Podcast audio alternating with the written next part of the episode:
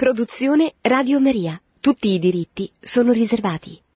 Cari amiche e cari amici, buonasera. Vorrei dedicare questo martedì alla presentazione di alcune parole che il Papa ha pronunciato durante l'omelia di venerdì 19 maggio sul tema dottrina e ideologia, dottrina della fede e eh, al contrario eh, l'ideologia della fede, cioè quello stravolgimento della dottrina che spesso eh, si è verificata nel corso della storia della Chiesa e che si verifica anche ai giorni nostri. Bisogna distinguere tre livelli, a mio avviso, per affrontare questo tema. Il livello dell'ideologia. L'ideologia è la esasperazione di un aspetto della realtà al quale tutto il resto viene piegato. Quando si parla di ideologia nazionalista, per esempio, si fa della nazione o della patria l'unico criterio di verità e di giustizia e tutto il resto, la giustizia, le altre classi, la famiglia, la fede, la religione devono essere piegate all'interesse preminente di questo aspetto della realtà. Questo vale per il nazionalismo, può valere per la stessa famiglia, il familismo, può valere per le classi, il classismo tipico del marxismo, può valere per esempio nel materialismo dialettico, quello che, che consiste nella esaltazione a, a, del, del, del, momento della materia, della materia, ma può anche valere il contrario, l'esaltazione dello spirito, lo spiritualismo disincarnato, eccetera. La dottrina della fede, quella che così è eh, detta un po' più semplicemente il cristianesimo, la dottrina del cristianesimo, quello che noi troviamo nel, nel catechismo della Chiesa cattolica, che giustamente è la dottrina della fede, o che noi troviamo nella, eh, nella filosofia dell'essere, è eh, quella che in un certo modo anche preciso, possiamo dire, è la verità o la realtà delle cose. La verità sull'uomo, la verità sul, sulla realtà, la coincidenza, se volete, tra la realtà e la verità. Il cristianesimo non è un'ideologia perché è rispettoso del fatto che si sforza il filosofo, il teologo cristiano si sforza di descrivere la realtà, non di piegare la realtà a un proprio progetto ideologico, ma si sforza di descrivere la realtà così com'è, l'uomo così com'è. E il rapporto, le relazioni dell'uomo con le cose, con il creato, con gli altri uomini, con Dio, così come appaiono, così come sono nella realtà, così come l'uomo può descrivere e nella misura in cui riesce a descrivere. È vera questa dottrina, cioè è eh, il realismo cristiano, cioè il tentativo di, di rispettare la realtà, non di piegarla a un proprio progetto. Tuttavia, anche questa è sempre una, mm, una cosa umana, cioè un modo umano, se, se voi prendete per esempio la filosofia greca, Platone, Aristotele, Socrate, eh, certamente siamo di fronte al più grande tentativo precedente il cristianesimo di cogliere e descrivere la verità delle cose ma certamente siamo anche di fronte a, un, a qualche cosa che pur nella sua bellezza, nella sua armonia, nella sua verità, manca di qualche cosa. Cioè eh, siamo di fronte sempre a delle idee, a delle idee che corrispondono alla realtà. Siamo sempre nella possibilità di dire che c'è una verità e ci sono degli errori, ma ci rendiamo anche conto che quella che noi chiamiamo la dottrina della fede va ben oltre questo. Cioè il cristianesimo non è semplicemente quella dottrina che descrive le cose, ma il cristianesimo è una persona.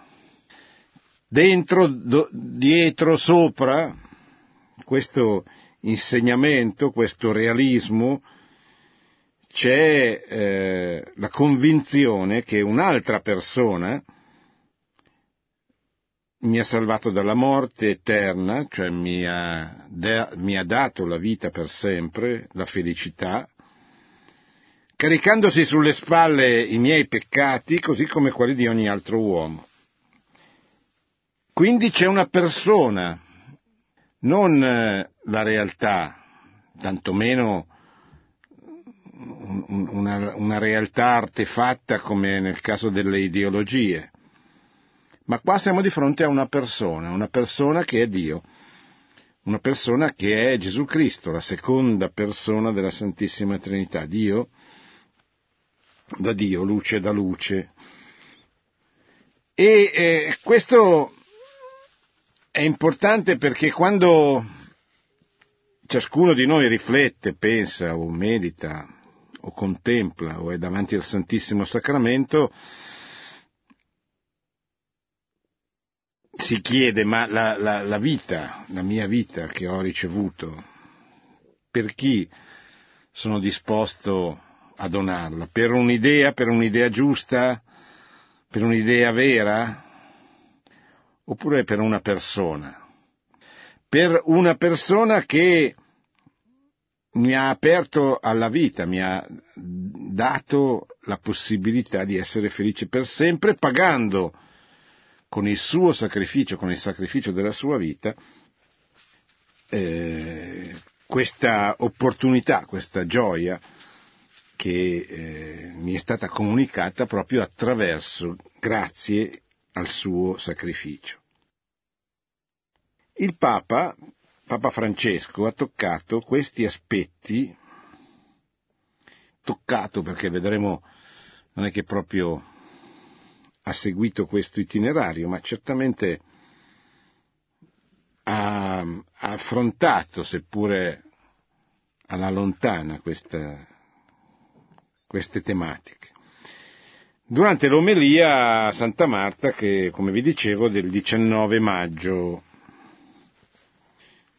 questa omelia sono, è l'omelia la, la, la, durante la messa che celebra ogni mattino, quando è a Roma, ha affrontato questo tema, cioè ha parlato della differenza tra ideologia e dottrina della Chiesa, quando, e ha chiesto la grazia dell'obbedienza matura al Magistero della Chiesa, di essere fedeli a Pietro, ai Vescovi, allo Spirito Santo che guida e sorregge questo processo. Perché l'obbedienza al Magistero? Beh, perché il Magistero è eh, l'insegnamento della Chiesa, in modo particolare l'insegnamento dei Vescovi e del Vescovo di Roma, in modo particolare, assistito dallo Spirito Santo, quindi garantito nella sua veridicità, il Magistero della Chiesa va sempre seguito, anche quello ordinario, anche se eh, l'infallibilità è garantita tecnicamente soltanto in alcune circostanze molto straordinarie, appunto, però eh, questo non significa che il Magistero ordinario cioè il magistero quotidiano non debba essere seguito, non debba essere il punto di riferimento della vita del cristiano. Il Papa dice ci, ci troviamo di fronte a due gruppi di persone. Lui parte da, dalla, dalla lettura degli Atti degli Apostoli. Voi sapete che nel periodo post pasquale la Chiesa ci propone come letture della celebrazione di tutti i giorni, della messa di tutti i giorni, gli atti degli apostoli. Parte da qui e, e, e dice eh, nella prima comunità cristiana c'erano gelosie, lotte di potere, qualche furbetto che voleva guadagnare e comprare il potere, come Simone, o quella coppia di ipocriti, Anania e Safira, che volevano farsi vedere come veri cristiani, ma sotto il tavolo facevano i loro affari. Sono gli episodi che, con, che conosciamo di quella bellissima parte della Sacra Scrittura alla quale io sono perfe- per, personalmente molto affezionato, una dei, delle, delle, letture che, che preferisco, gli Atti degli Apostoli, che è la prima storia della Chiesa sostanzialmente. E dentro questa storia della Chiesa si, si capisce subito come i problemi non mancassero già allora, a parte il caso non eh, irrilevante del, del, del tradimento di Giuda che eh, dimostra come appunto il collegio apostolico sia, sia nato con dentro un, un, traditore, ma poi anche dopo la morte di Gesù e la sua risurrezione si manifestano subito tanti problemi umani, troppo umani ma, ma, ma, ma reali. E il Papa li enuncia qui il potere, la ricerca del potere, il denaro, il, il rischio che il denaro prenda il sopravvento. Il caso di, di Anania e Safira è, è emblematico, no? Questi che vendono, questa coppia di genitori vendono il campo, però si tengono i soldi si tengono la metà dei soldi perché da una parte volevano apparire come generosi, dall'altra non volevano rinunciare e allora cercano, ma qual è il, il, il, il peccato? Il peccato non è nel, nel, fatto che si sono tenuti dei soldi, ma che non l'hanno, che non, che non hanno voluto dirlo e muoiono all'istante perché, eh, perché non si scherza con queste cose, cioè Dio, Dio rifiuta gli ipocriti, Dio rifiuta eh, magari è capace di perdonare l'avaro, non è capace, non, ma non perdona l'ipocrita che, che, che si vuol prendere in, in gioco della sua, di Dio stesso, in un certo senso. E il Papa dice, però vedete, è una garanzia, è, un, è cioè una grazia, scusate, sentirsi peccatori. È una grazia perché ci porta all'umiltà, ci porta ad avvicinarsi al Signore come salvatore dei nostri peccati. L'umile è colui che capisce che di per sé è un peccatore, cioè è solo capace di fare dei danni. E allora chiede la forza, la grazia e la forza di evitare di compiere troppi danni. E questo, dice bene Papa Francesco, questo è quello che ci permette di, di lasciarci salvare dalla misericordia di Dio, dalla sua azione misericordiosa, dalla sua azione salvifica.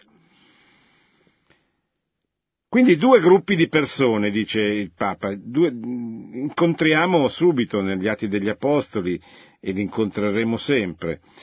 I, I primi sono gli Apostoli che vogliono discutere i problemi che si presentano davanti alla comunità cristiana, che sono tanti. E poi invece ci sono gli altri che creano problemi, che i problemi invece di risolverli, di affrontarli, li creano, che dividono, che dividono la Chiesa, che dicono che quello che predicano gli Apostoli non è quello che Gesù ha detto, che non è la verità. Quante volte nella storia della Chiesa abbiamo assistito a questa insinuazione, magari non esplicita, ma ancora più pericolosa, che tende a mettere in dubbio l'autorità e la veridicità di quanto insegnato dagli, apostoli, dai vescovi e, e, e dal Papa in modo particolare.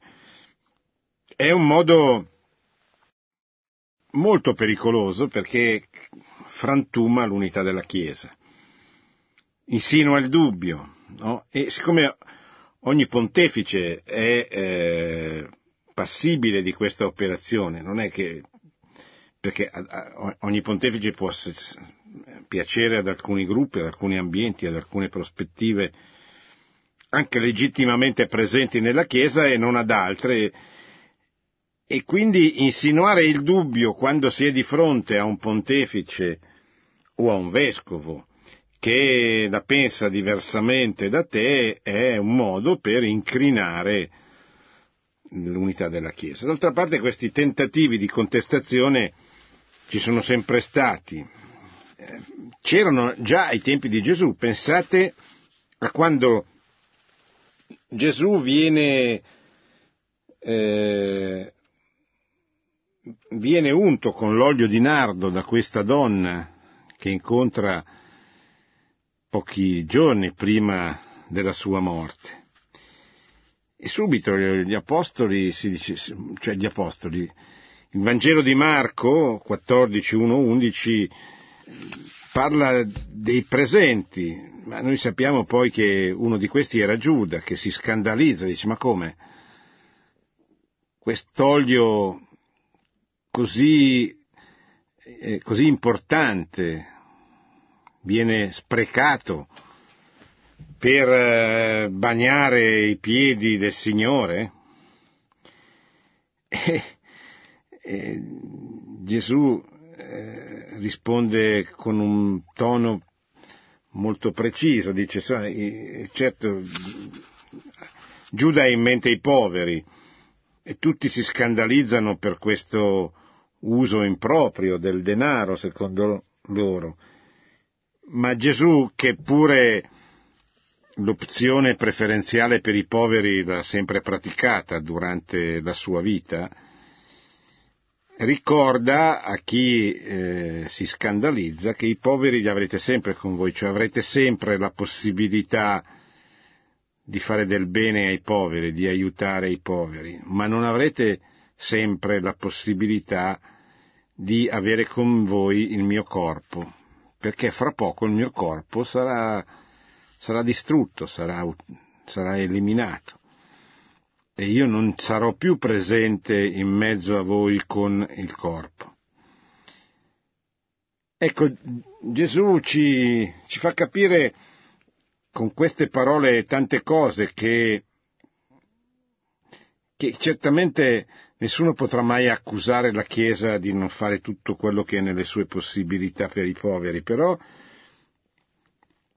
non sempre, non in qualsiasi momento questa è la cosa principale e più importante da fare. Pensiamo anche all'incredulità di Tommaso. Tommaso non ci crede quando gli dicono che Gesù è risorto e contesta gli altri apostoli, compreso il Papa, non gli crede, mette in discussione la sua parola. Pensate al litigio tra due apostoli come Barnaba e Paolo, che si scannano, si scannano perché uno voleva prendere con loro un altro che diventerà santo e che sarà importantissimo nella vita della Chiesa, San Marco, e che invece Paolo non vuole perché Marco ha già tradito, ha, ha, ha mollato forse per la sua tenera età, perché era molto giovane, di fronte alla paura, allo sforzo, allo stress del, dei primi apostoli e della prima predicazione in, in ambiente ostile, sia pagano che, che ebraico, se ne va e Paolo non lo vuole più. E Barnaba litiga, si dividono.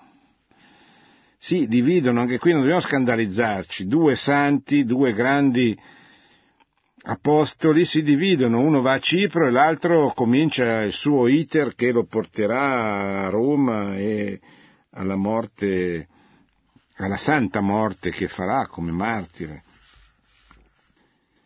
Pensate alla resistenza di Paolo nei confronti di Pietro, gli resistette in faccia.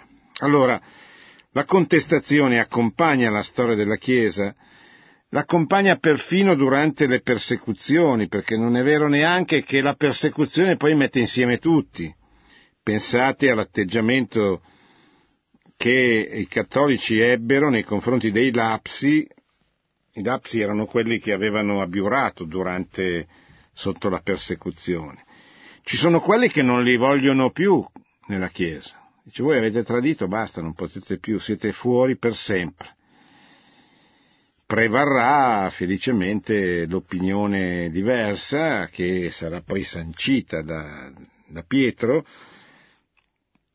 che anche il tradimento durante la persecuzione poteva essere, era un peccato che poteva essere eh, perdonato e i lapsi vennero riaccolti, naturalmente se pentiti di avere tradito, di avere abbandonato la comunità, eccetera. Bisogna anche dire che le contestazioni non nascono dal nulla, cioè hanno sempre dei fondamenti ragionevoli.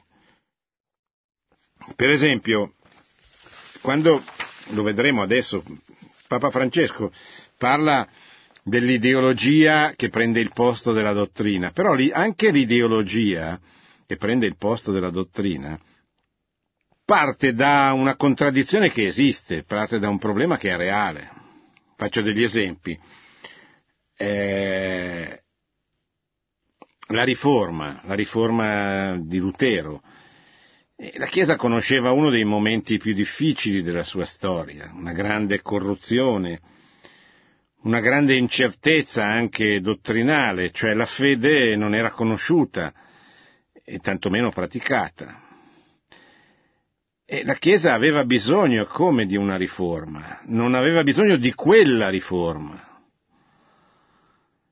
Eh, la riforma cattolica sarà quella che si esprimerà nel concilio di Trento, nel catechismo del concilio di Trento, nella riforma che riguarderà la, soprattutto la formazione dei, dei, presbiteri, il modo di essere dei vescovi.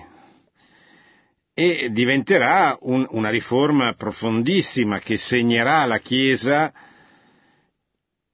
praticamente fino al Concilio Vaticano II. Eh, la, la Chiesa tridentina ancora oggi è la Chiesa fondata sulla parrocchia, in Francia si chiamava la civiltà parrocchiale, perché la parrocchia diventa il cuore di questa riforma e il cuore della Chiesa che eh, così dal 1500 in poi eh, caratterizzerà il modo di essere, la, la vita politica, pastorale della Chiesa nell'epoca moderna fino, fino ad oggi, fino sostanzialmente al Concilio Vaticano II che prenderà atto una, della necessità di una nuova riforma altrettanto importante quanto quella della, della, della riforma di Trento, così per dirla in poche, in poche battute, la Chiesa di Trento è la Chiesa che, a differenza di quello che era stato durante la cristianità medievale, capisce che la società sta andando da un'altra parte e quindi si concentra su se stessa. E nasce quella appunto che verrà chiamata, secondo me molto opportunamente, la civiltà del parrocchiale, eh, de, che sostanzialmente va a opporsi a un mondo che si scristianizza sempre di più. Nella modernità poi la, la, Chiesa entrerà in conflitto con i poteri dominanti eh, dell'epoca moderna, appunto, con quella che eh, possiamo chiamare la rivoluzione, sue, la rivoluzione anticristiana nelle sue varie tappe, dalla riforma, dal Rinascimento alla riforma, alla rivoluzione francese, al comunismo e fino a, al nichilismo del, del, del, nostro tempo. Del nostro tempo. Eh, Ecco, quindi questa è eh,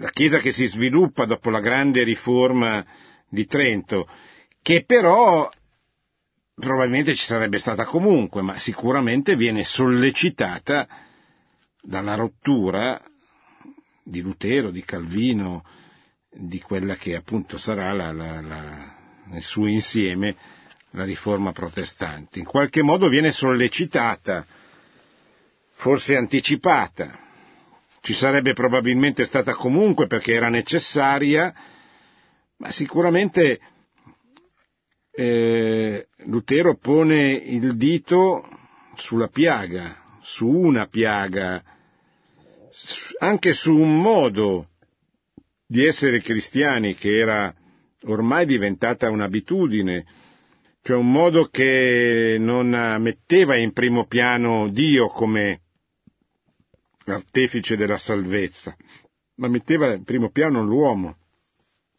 Io mi salvo. E Lutero pone questo, questa domanda e la risposta, la risposta del Concilio di Trento è una risposta importante, anche se poco praticata, è Dio che mi salva. Io non mi salvo, Dio mi salva. Io devo solo lasciarmi salvare, cioè devo, devo solo mettere la mia libertà, che certamente esiste, questo è stato grande, il grande errore di Lutero, devo mettere la mia libertà al seguito, al servizio del, dell'opera che Dio esercita nei miei confronti, ma è Lui che mi dà la forza di salvarmi. Pensate a un'altra eresia, il modernismo all'inizio del secolo. I modernisti ebbero tanti torti, ma sicuramente avevano posto anche loro il dito sulla piaga. Cioè il cristianesimo doveva affrontare la modernità, non poteva continuare a vivere ai margini, doveva sfidare questo pensiero che a sua volta lo aveva, doveva raccogliere la sfida. E loro diedero una risposta sbagliata, loro eh, spesero male quelle energie che pure avevano e che hanno, perché purtroppo il modernismo non è che sia scomparso, ma cap- in- invece di eh, affrontare, di, di aiutare la Chiesa nelle sue varie espressioni e soprattutto nella sua espressione magisteriale ad affrontare il problema, lo fecero prima male e contro l'insegnamento della Chiesa e, e crearono quel disastro che caratterizzerà la vita della Chiesa all'inizio del XX secolo, cioè il periodo della crisi modernista, eccetera. Allora, questo per dire che le, le, le ideologie, anche quando operano all'interno della Chiesa, eh, risolvono male, peggiorano la situazione, ma in qualche modo indicano il problema. Pensate una cosa che abbiamo presente ancora di più, forse la questione sociale, la Rerum Novarum, grande enciclica importante, 1891, la Chiesa decide, questa volta con l'autorevolezza del suo magistero, di intervenire per affrontare e risolvere un problema facendo storcere il naso a molti cattolici, perché la Chiesa con la Rerum Novarum dice che lo Stato deve intervenire, non può più stare a guardare la disastrosa situazione di milioni e milioni di persone che sono sfruttate da capitalisti eh, che vogliono soltanto curare i propri interessi. E ma la Chiesa dice con la Rerum Novarum questa è una malattia della società che non può essere risolta dalla carità privata, deve essere lo Stato, la forza pubblica a intervenire. E indica la strada del, del rimedio nella Rerum Novarum raccomandando che la questione operaia non può essere risolta soltanto operando sulla classe operaia, sul tema della società, ma deve essere risolta operando nel campo della filosofia, l'Eterni Patris, nel campo della riforma dello Stato, l'immortale Dei, nel campo eh, della cultura, della, dei compiti del cittadino, del, eh, insomma, di tutto quello che è, diciamo così, eh, di quelle che sono le relazioni dell'uomo con le cose, con i suoi simili e, e con Dio. Quindi era necessario che, eh, sicuramente era necessario che eh, la Chiesa intervenisse in determinati momenti della sua vita in modo molto preciso dal punto di vista dottrinale. Pensate, lo ricorda il Papa, pensate ai concili di Nicea, di Costantinopoli, pensate al concilio di Calcedonia nel 451. La Chiesa definisce la dottrina, quella che noi ancora oggi professiamo nel credo, quando diciamo il credo alla domenica messa è sostanzialmente è il credo niceno-costantinopolitano, quello definito nei primi concili. Pensate al concilio di Calcedonia, ancora oggi ci sono delle chiese che hanno rifiutato i decreti del concilio di Calcedonia. Eh, non sa, probabilmente non sanno neanche bene loro perché hanno rifiutato quel decreto, che fu un problema di traduzione, fu una traduzione che non venne compresa, c'era una mancanza di dialogo tra Roma e queste chiese ad Antiochia, ad Alessandria, ad Egitto, insomma, ci furono un sacco di problemi logistici e ci fu una sostanziale incomprensione perché poi ancora oggi il problema del il problema dottrinale sottostante le chiese pre-calcedoniane, che sono le chiese che oggi sono nell'occhio del ciclone della persecuzione, la chiesa caldea, la chiesa siriaca, la chiesa, sì, sostanzialmente soprattutto queste,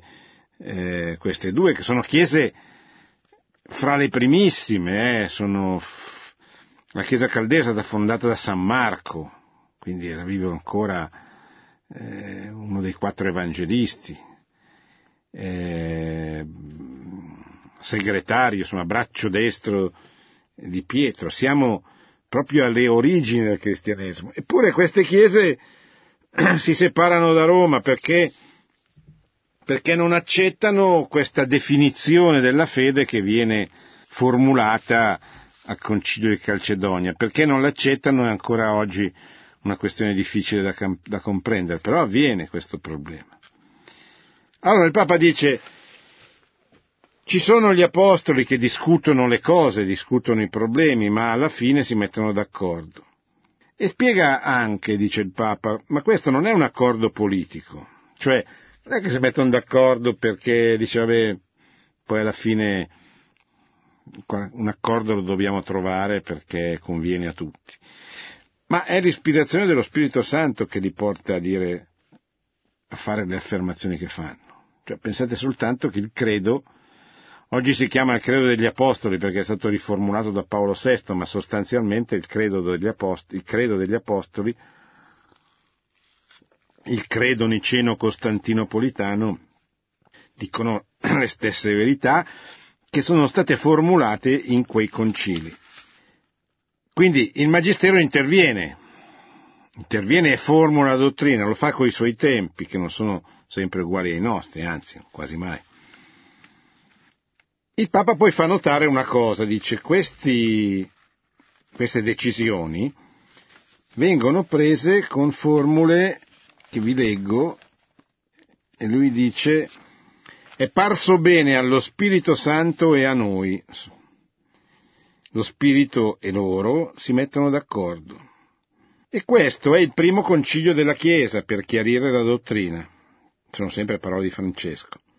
Poi ce ne sono t- stati tanti, fino al Vaticano II, che hanno chiarito la dottrina. Per esempio, quando noi recitiamo il credo è il risultato dei concili che hanno precisato la dottrina. Infatti, dice il Papa, è un atto, è un dovere della Chiesa chiarire la dottrina perché si capisca bene quello che Gesù ha detto nei Vangeli, qual è lo spirito dei Vangeli. E gli atti raccontano appunto eh, che davanti a un problema hanno chiarito, hanno spiegato che le cose sono così piuttosto che, che, che diversamente. Per esempio a Efeso, a Efeso, quando si discuteva se Maria è madre di Dio, hanno fatto il concilio per chiarire quel problema perché lo Spirito Santo e loro, il Papa con i vescovi, tutti insieme, e sono andati avanti e vanno avanti. Contemporaneamente, dice Papa Francesco, c'è altra gente che senza alcun incarico va a turbare la comunità cristiana con discorsi che sconvolgono le anime. E no, questo che ha detto quello è eretico, quello non si può dire, quello no, la dottrina della Chiesa è questa. In realtà, continua Papa Francesco, sono fanatici di cose che non sono chiare, come questi fanatici che andavano lì seminando zizzania per dividere la comunità cristiana. Proprio questo è il problema. Quando la dottrina della Chiesa, quella che viene dal Vangelo, quella che ispira lo Spirito Santo, perché Gesù ha detto lui ci insegnerà, lui ci insegnerà e vi farà ricordare quello che io ho insegnato, diventa ideologia. Ecco allora che bisogna stare attenti, nel senso che nella vita della Chiesa c'è sempre stato qualcuno che ha dovuto assumere un ruolo in qualche modo profetico, cioè la profezia della verità. E la profezia della verità è eh, molto semplicemente, diciamo così, quella che il fondatore di Alleanza Cattolica chiamava il, il grillo parlante, cioè quello che dice guardate che però c'è qualche cosa che, che non funziona in questo momento e, e, cerca di indicare questi aspetti che, che, che, latitano, che mancano. Cioè è una specie di profezia della verità. Oggi per esempio, per, per non essere troppo astratti, è evidente che c'è nella vita della Chiesa una, un'assenza abbastanza evidente nel modo comune di presentare le cose di attenzione al momento veritativo, al momento della verità del cristianesimo. Si ha quasi paura di dire che, che Dio, che Cristo è l'unico salvatore del mondo. Addirittura ci fu un'enciclica, la, la Dominus Jesus nel 2000, per ricordarlo. Oggi si fa fatica a ricordare i principi non negoziabili, la loro importanza, la loro rilevanza, cioè il fatto che il mondo di oggi sia dominato da una cultura che nega la, la, la, la, dimensione pubblica del tema della verità. Oggi se uno va a scuola non viene eh, come dovrebbe essere invitato, coltivato, educato a cercare la verità, ma gli si insinua normalmente che la verità non esiste, che la verità è una cosa da fanatici che porta a cattive conseguenze, che quelli che cercano la verità, io adesso un po' banalizzo, ma giro mentale, ecco, sono, quelli che cercano la, troppo la verità fanno la fine dei jihadisti, poi diventano quasi, quasi dei terroristi. Allora c'è bisogno indubbiamente di, un, di qualcheduno che profetizzi, cioè che dica questa verità a voce alta.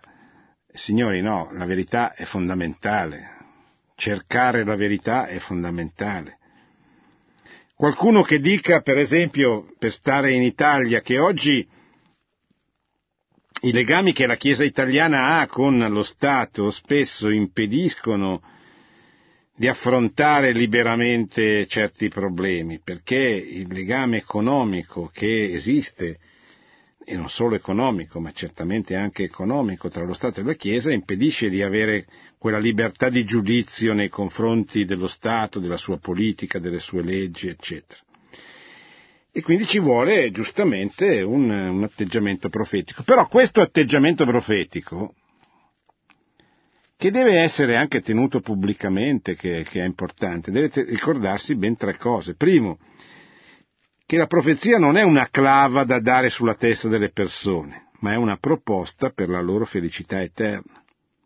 Cioè è molto importante avere presente che quando noi esercitiamo questa virtù della profezia, quando ricordiamo una verità che viene dimenticata, non dobbiamo farlo con, l'arroganza e la presunzione di quello che pensa, non solo che dice, ma che pensa che tutti gli altri stanno sbagliando, sono sostanzialmente degli eretici e sono fuori strada.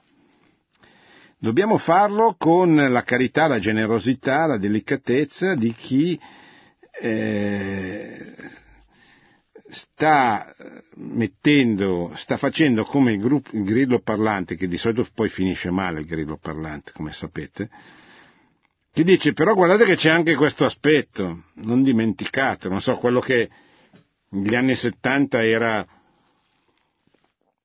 molti credevano anche nella Chiesa, molti cattolici credevano che il comunismo sarebbe stato invincibile e quindi non parlavano più contro il comunismo. E questo era un, una grave omissione perché, perché, impediva alle persone di capire che eh, la pericolosità dell'errore comunista e anche di conoscere, di sapere l'enorme quantità di sangue che il comunismo aveva versato. 100-150 milioni di morti sono, sono numeri che non vengono ricordati neanche oggi, perché anche oggi i mezzi di comunicazione sociale hanno questo complesso di inferiorità nei confronti di un'ideologia che oggi non segue più nessuno,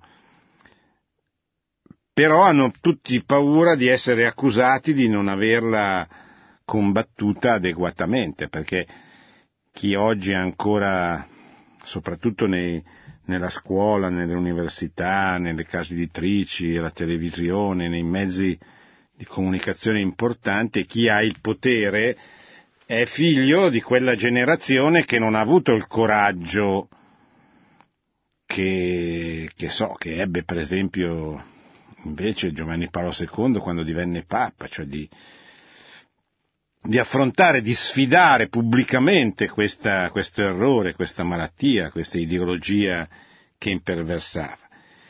Però Giovanni Paolo II non lo fece mai con arroganza, anzi, non parlò neanche mai di anticomunismo. Lui si pose in alternativa, dice io voglio avere la possibilità di parlare ai popoli oltre Cortina.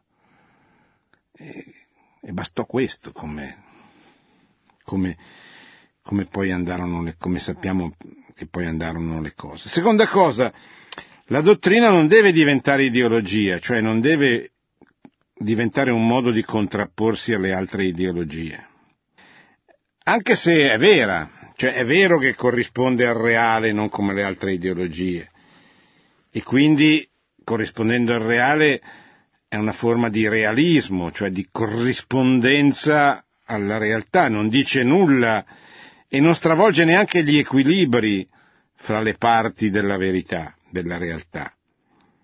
Però è anche vero che nel mondo di oggi, dominato dal relativismo, dal nichilismo, dobbiamo avere la consapevolezza che questo discorso non è facilmente comprensibile da parte delle persone, soprattutto dei giovani che non sono mai stati abituati a ragionare, ma sono abituati quasi esclusivamente a sentire, cioè a percepire la bontà o la non bontà di una cosa attraverso un discorso di, di pancia, potremmo dire, di, di, di sensazione, di emozione. Terza cosa da ricordare, e poi chiudiamo, la soluzione al problema indicato dalla profezia, per esempio il fatto che oggi si affrontano poco i temi relativi alla vita, alla famiglia, alla libertà di educazione, la soluzione di questi problemi spetta alla gerarchia, non a chi ha eventualmente un compito profetico.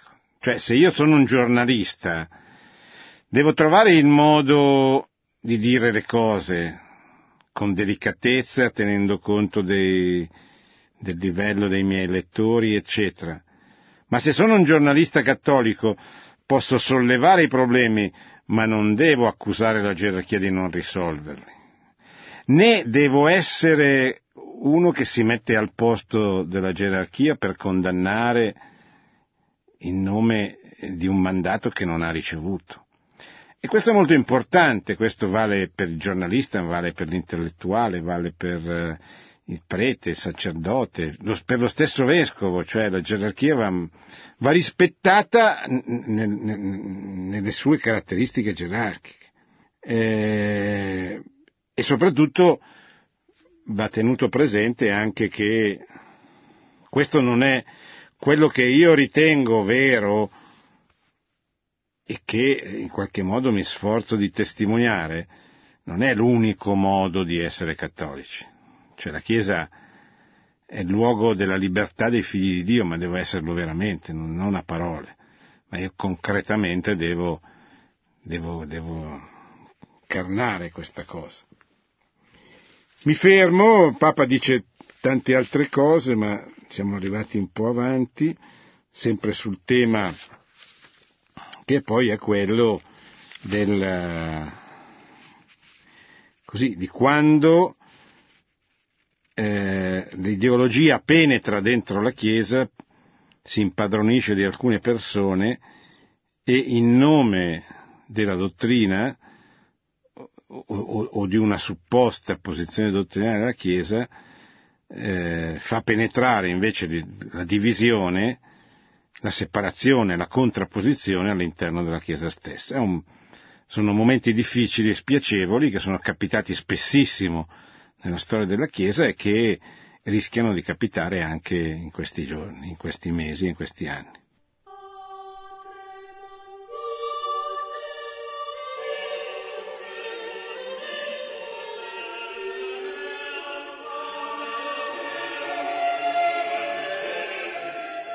Pronto? Pronto professore, buonasera. Sì. Sono Marco da Crema. Allora, volevo sapere, lei ha detto che non si può criticare il magistero, cioè i vescovi i papi, ma alla, scusi, allora cosa devo aspettare? Devo aspettare che sia morto? Perché ci sono stati degli errori gravissimi, per esempio con l'apparizione di Fatima. Se Paparati sa, se avesse fatto la, la, la, benedizione della Russia, la consacrazione della Russia al cuore Immacolata Maria, il comunismo non sarebbe arrivato a 60 anni, sarebbe arrivato a 3 o 4 anni abbonate le ghiaie, se il vescovo avesse accettato di pregare si sarebbe finita la, la guerra nel, due mesi dopo con l'attentato a Hitler e non è stato fatto. Questi sono, io vorrei, se, non, se posso esprimere, sono dei crimini, sono una cosa incredibile che li abbiamo sopportati noi. E quindi eh, con, evidenze di prove, evidenze di prove perché quando la Madonna è tornata a chiedere la, la, la consacrazione della Russia, ma, si era scusi, già però, il comunismo. Però, attenzione, ma lei non può però sostituirsi al magistero. Cioè, intanto lei, eh, nessuno di noi può sapere come sarebbero andate le cose se, eh, fosse, eh, se ci fossero stati degli atteggiamenti diversi. Eh, perché, perché non, non, questo non lo, sa, non, non lo sa nessuno, cioè come fa a dire le cose sarebbero andate meglio? Certamente la responsabilità di chi non risponde a, eh, a un appello è, è, sua, però le conseguenze di questo non, non, le conosce nessuno. Quindi si possono fare delle ipotesi, però bisognerebbe sapere anche quali sono i motivi che hanno spinto i papi a non fare certe cose e a, fare altre, a farne altre, a fare scelte in un certo modo piuttosto che in un certo altro. Quindi, eh, no, io credo che non si possa, eh, soprattutto attra- per gli esempi eh, che, ha, che, ha, fatto lei. Poi certamente eh, ci sono stati, ci possono essere stati degli errori, dei comportamenti sbagliati, però noi non, non possiamo mh, mm, pubblicamente comportarci all'interno della Chiesa come ci si comporta all'interno di un partito, creare una corrente in contrapposizione, eccetera. Possiamo pregare perché le cose vadano secondo la volontà di Dio, possiamo, se ci viene chiesto il nostro parere, esprimerlo, possiamo anche comunicarlo, però sempre dentro un, una comunione, ecco, non so come posso spiegare, perché se, se la Chiesa cessa dall'essere una comunione, è come la tunica che viene divisa, che viene spezzata, cioè diventa luogo di lacerazione, di contrapposizione e di divisione. E questo purtroppo fa solo del male, come, come nel caso delle grandi separazioni, da quella con i protestanti a quella con gli ortodossi, a quella con le chiese precedenti che, che hanno rifiutato il Calcedonia. E tutti avevano delle ragioni, eh, perché non è che non ci avessero delle ragioni gli ortodossi, non avevano la ragione, cioè non avevano, ma come dicevo prima, le rivoluzioni partono sempre da dei problemi reali. C'erano dei problemi enormi all'epoca della riforma, c'erano dei problemi enormi all'epoca della, dello scisma del 1054, c'erano dei problemi a Calcedonia e sono stati risolti male, quindi bisogna stare molto attenti, anche perché noi tante volte magari immediatamente crediamo di avere ragione, poi 50 anni dopo ci rendiamo conto che invece la prudenza della Chiesa, quella che sembrava una prudenza umana così, invece si rivela essere saggia.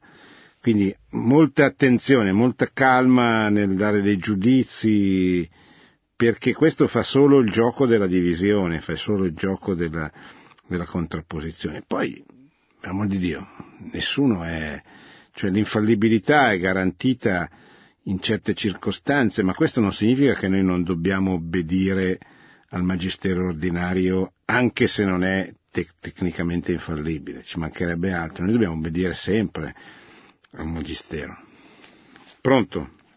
Sì, pronto, buonasera, inizio, buonasera. buonasera. Io telefono da Cremona, Giorgio da Cremona, e insomma, volevo dire che eh, tutto il discorso che lei ha fatto eh, mi sembra, eh, diciamo, dal punto di vista metodologico, è molto fumoso, perché è da una parte un invito ad agire, da una parte un invito a stare fermi, cioè a stare calmo, è molto, molto, insomma, un discorso molto curiale mi sembra, perché insomma in fondo aver paura della, della divisione, ma Re Cristo non ha mica detto che lui è, una spada che, che, che, che quello che lui diciamo eh, porterà alla divisione.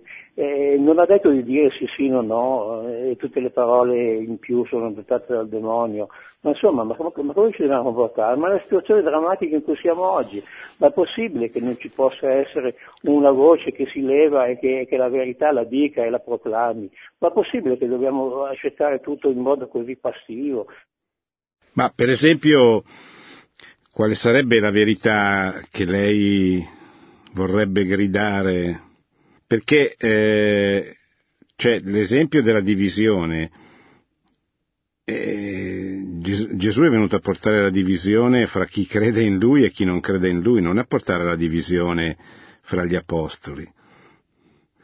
E lui ha pregato durante l'ultima cena perché siano una cosa sola, perché il mantenimento dell'unità del collegio apostolico è una delle cose più importanti. Lo scandalo della divisione che diventa un impedimento all'evangelizzazione ce l'abbiamo sotto gli occhi di tutti.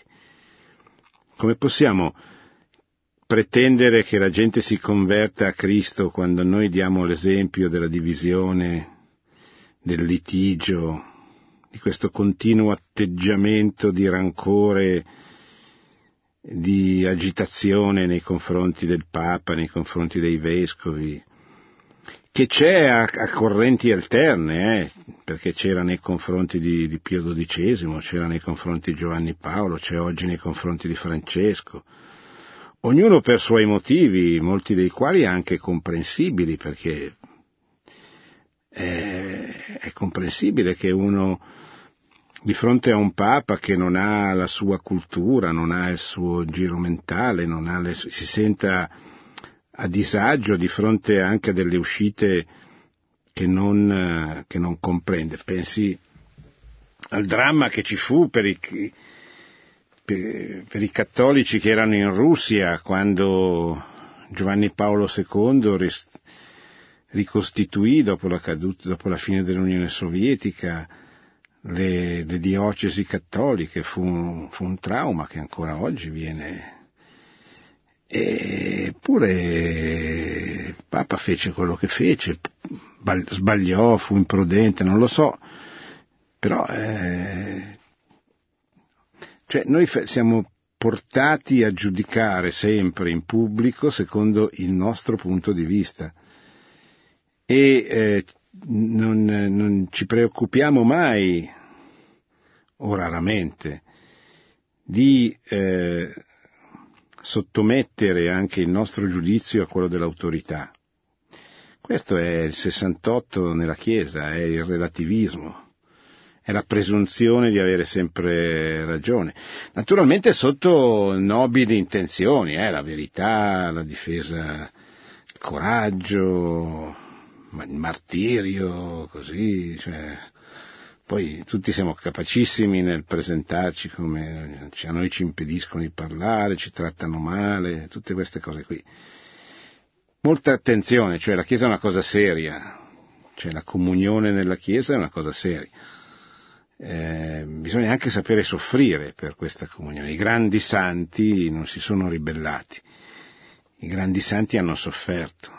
Chi si ribella fa la fine di Lutero che provoca delle divisioni pazzesche e, e dei danni enormi.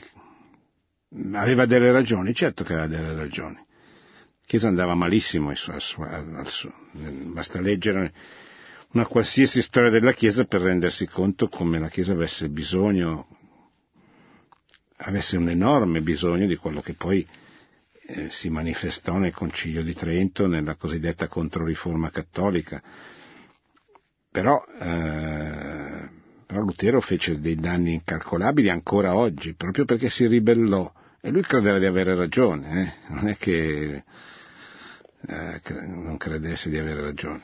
Pronto? Pronto? Sì, prego. Eh, buonasera, dottor Invernizzi, sono Nevio da Grosseto. Eh, io avrei da fare un discorso molto lungo, ma non lo faccio. Eh, si sa che fin dai tempi antichi l'uomo è sempre stato tentato ad essere materialista, eh, poi ci sono sempre state le classi sociali, il mondo era molto grande, le varie religioni, e tutto una divisione, chiamiamola. Uh, però nei tempi più moderni, fino ad arrivare a noi, oggi siamo nell'era in cui se cade uno smartphone e si rompe si piange una settimana, se muore una persona non si piange per niente. Eh, cioè io vedo molti giovani eh, che non non ci pensano nemmeno alla, alla Chiesa, nemmeno da lontano, eh, anche adulti, eh, gente che quando io ho 44 anni, quando avevo 14 anni, che erano molto credenti in Dio, molto, avevano una fede forte. E so, adesso che ne sì. hanno 80, eh, dovrebbe fare la domanda perché siamo alla fine se, poi non eh, abbiamo il eh, tempo in sintesi, la, più che domanda è un mio pensiero che tutti questi problemi, cioè adesso penso proprio che alla fine non ci manchi molto. Alla fine del mondo? Sì, perché poi è pieno di guerre, è pieno di, di casini, di, di, tutto è pieno. Il male eh, sì. Posteggia da tutte le parti. Ma questo boh, non, non, lo sa nessuno, non, sem- sembra che non lo sapesse neanche il Signore, lo sapesse solo il Padre.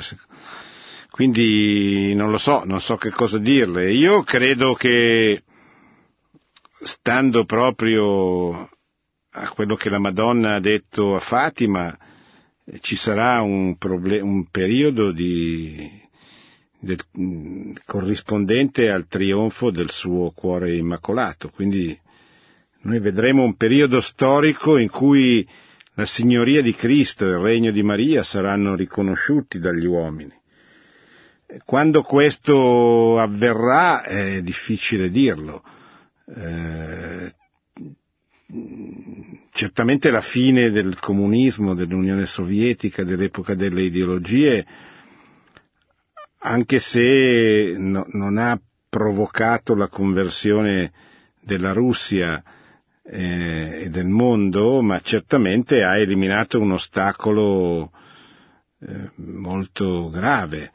Eh, la Madonna Fatima ha detto che la Russia si convertirà e che questa potrebbe essere una eh, occasione, un'opportunità per una conversione anche del resto del mondo, soprattutto di quel mondo che ha apostatato in maniera molto radicale, come che è il mondo occidentale, che è l'Europa, eccetera. E quindi è verosimile che sarà questa, cioè sarà la conversione di questo mondo lo strumento attraverso il quale verrà riconosciuta la signoria della Madonna, la signoria di Cristo nella storia. Però io avrei fiducia, dovremmo, dobbiamo avere fiducia in questa prospettiva che la Madonna ha indicato a Fatima. Infine il mio cuore immacolato trionferà, non, e, e non è la fine del mondo, eh è un tempo storico, perché se noi al nostro prossimo comunichiamo soltanto eh, anche le legittime comprensibili insofferenze verso il male che c'è, indubbiamente, il pericolo eh, anche della guerra atomica, di scontri che faranno scomparire intere nazioni, anche questa è una cosa che la Madonna Fatima ha profetizzato, eccetera. Però non possiamo mai dimenticare di aggiungere, come fa la Madonna Fatima, che eh, ogni peccato può essere perdonato e ogni situazione drammatica, e da ogni situazione drammatica si può uscire con la conversione. Cioè, la via che noi dobbiamo preoccuparci di indicare è una via di speranza, cioè la conversione è una via di speranza. La Madonna parla sempre, anche a Meggiugorie, parla sempre di speranza. Convertitevi vuol dire abbiate speranza che Dio possa cambiare, può cambiare, se voi volete, i vostri cuori, le vostre azioni. E da questa conversione nascerà un mondo nuovo, nascerà il regno di Maria. Questa è la grande certezza che noi dobbiamo portare nel mondo, e certo consapevoli dei problemi, delle difficoltà, dei, dei drammi, delle tragedie che ci sono. Pronto? Eh, dottor Iverizzi? Sì, prego. Eh, io sono Mario dalla provincia d'Arezzo. Sì. La seguo quasi sempre e sono d'accordo quasi con tutto quello che dice lei. E le dico che secondo me la preghiera, secondo il mio punto di vista, e l'allineamento come cristiano, le parlo, a quello che sono, quello ci detta il Magistero, quello ci detta la Chiesa Cattolica, vanno seguiti fino in fondo, come dice lei. Non si può, eh, non si può andare contro quello che dice il Magistero, non si può andare contro a quello che dice il Papa, che, perché secondo me hanno quasi sempre ragione. Possono sbagliare, possono dire, fare degli errori, secondo me anche quando chiedono, chiedono uh, preghiere per se stessi ci sono dei motivi. Perché io prego molto e mi accorgo che eh, più prego eh, con più sono toccato, dalla, dal, da, toccato dal, dal maligno io essendo credente glielo dico, lei mi può capire. Sì. Però sento anche c'è dei miglioramenti dentro di me. I miglioramenti li sento, sono certezze che sento dentro di me. E quindi secondo me solo con la preghiera si può andare avanti. Sì. Bene, grazie Mario. Siamo arrivati alla fine, ringrazio Luca e Marco in regia, ringrazio coloro che sono intervenuti, vi ricordo che ho presentato l'omelia di Papa Francesco tenuta a Santa Marta il 19 di maggio sul rapporto tra dottrina e ideologia, dove il Papa ha voluto ricordare la differenza che c'è fra eh, l'operato degli apostoli che, eh, partendo dalla lettura degli atti, l'operato degli apostoli che tentano di affrontare e di risolvere i problemi anche gravi che si presentavano alla Chiesa primi, nella prima fase della sua storia, gli ideologi, cioè quelli che lui chiama gli ideologi, quelli che vanno a turbare, che vanno a seminare zizzania, a mettere contrapposizioni, a dividere, un po' come avviene oggi, cioè a suscitare indubbi, incertezze, ad accusare di eresia, accusare, cioè come se eh, così la, la verità fosse custodita soltanto da queste poche persone che eh, così si, si, ritengono depositari infallibili di una tradizione che conoscono solo loro e che solo loro sono in grado di, di esporre. Oppure sull'altro versante di coloro che eh, credono che la Chiesa debba liberarsi da tutte queste eh, pastoie, da questi problemi che nascono dalla dottrina e aprirsi definitivamente, completamente, radicalmente al mondo per andare d'accordo con tutti.